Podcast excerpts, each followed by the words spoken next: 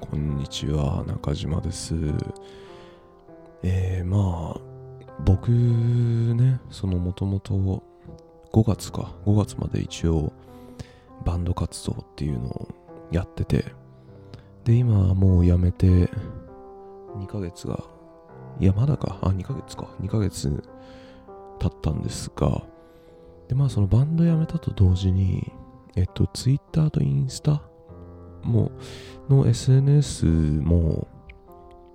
あの、アンインストールして、えー、携帯の中から消したんですよね。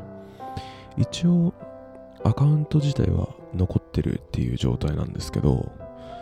まあ、このアンインストールした結果、まあ、アンインストールして2ヶ月経ちましたけど、どうかっていうと非常に精神状態がいい。うん。もう本当に快適ですね。はい。なんか、そう、もともと、やっぱ無駄な情報を入れたくないなっていう気持ちはずっと前からあって。で、そのバンドやってた時は、そのライブの告知だったりとか、そういう、まあ言ってしまえば、ツイッターもね、ツイッターとかね、インスタも自分の名詞っていうか、商材みたいな感じになるから、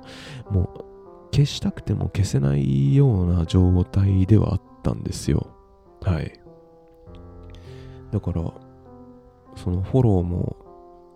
ね、その、あんま情報入れたくないって思ってから、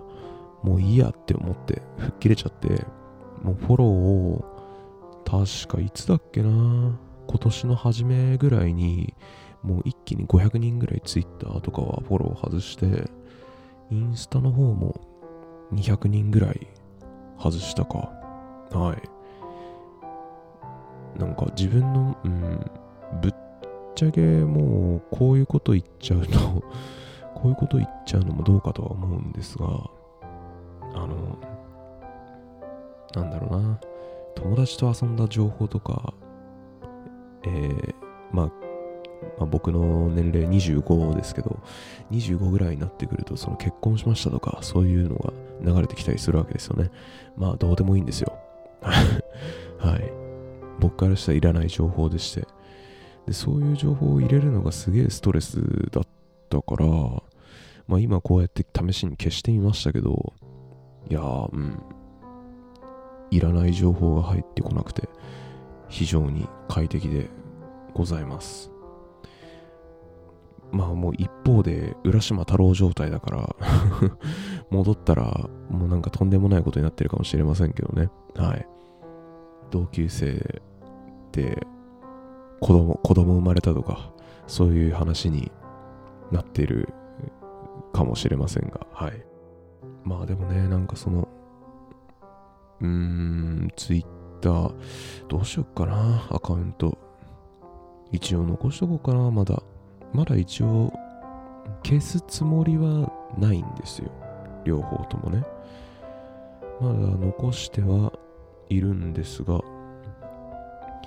もう一回アプリをね、消しちゃうと、あのーもう一回ログインするときに、そのユーザーとパスワードを打ち込まないといけないから、それが面倒で、もう一回アンストしてから、もう2ヶ月が経ってしまったというわけですね。はい。だからもうなんだろう、バンドやめてから音楽自体も全然聴かなくなっちゃいましたね。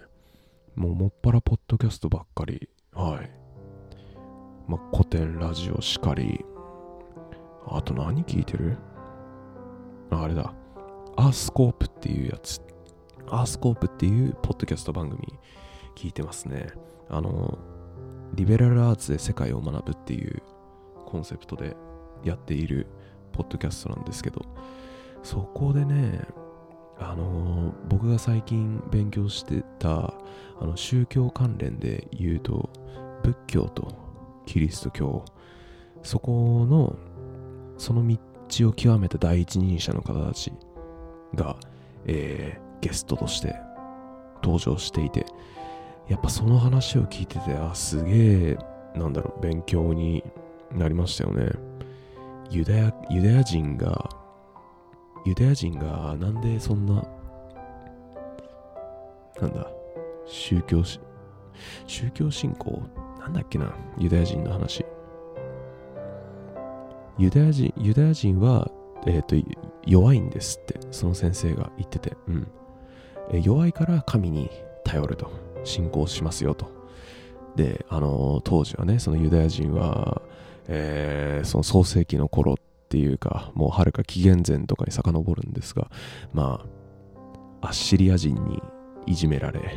ペリシテ人にいじめられ、えー、あとはバビロバビロニアにもいじめられ、バビロン捕囚とか言って、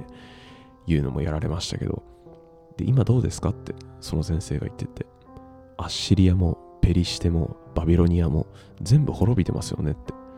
で、ユダヤ人は残ってますよねって。っていう話をされてて、ああって、なんかすげえなって、ちょっと感心してたんですけど。で、まあ仏教ですよね。仏教に関しては、まあね、仏教まだまだ勉強でき、勉強が浅いから、浅いから何とも言えないんですけど、でも、ちょっと勉強していたら、どうやらその仏教って、なんか時代を重ねるにつれて、確か平安の仏教より鎌倉の仏教の方が、その成仏の概念が簡単になったんだっけな。その最初は、その、ブッダっていうか、自分が悟りを開いて、自分が悟りを開く、開いて、その輪廻から脱するためには、えー、ちゃんと修行を積まなきゃいけないと言われてたわけですよ。で、やっぱその環境によって、その修行できる人できない人っているわけじゃないですか。全員が全員、その日本人が全員、その修行とか出家とかしちゃったら、やっぱ、みんなそのお金の稼ぎどうするのって話になって、そのお金の稼ぎどうするのって話になって、えー、結局みんな食べら何も食べられなくて餓死しちゃうよねってことから、まあ、出家しなくてもその在家でもちゃんと、えー、悟りを開けるように悟りを開ける、えー、あとは、えー、極楽浄土に死んだ後成仏できるようにその念仏を唱えるだけでいいですよって。そういうなんだろう、えー、念当初はその修行をしなきゃ極楽浄土に行けなかった仏教が念仏を唱えるだけでその仏念仏を唱えるだけで極楽浄土に行けるっていう変化。その表面だけを見ると何それって思っちゃったんですよね僕は。なんでこんな こんな簡単なことあっていいのって もうある、ある種、免罪符と同じような状況になっちゃってんじゃんって思ったんですよ。もうその金払えば天国行けますよって感じで、念仏唱えたらもう極楽浄土行けますよって。何それって思ってたんですけど、実はこういうね、その、ちゃんと修行できない人でも、えー、ちゃんと安心してくださいねって、その救済の道は残されてるっていうのを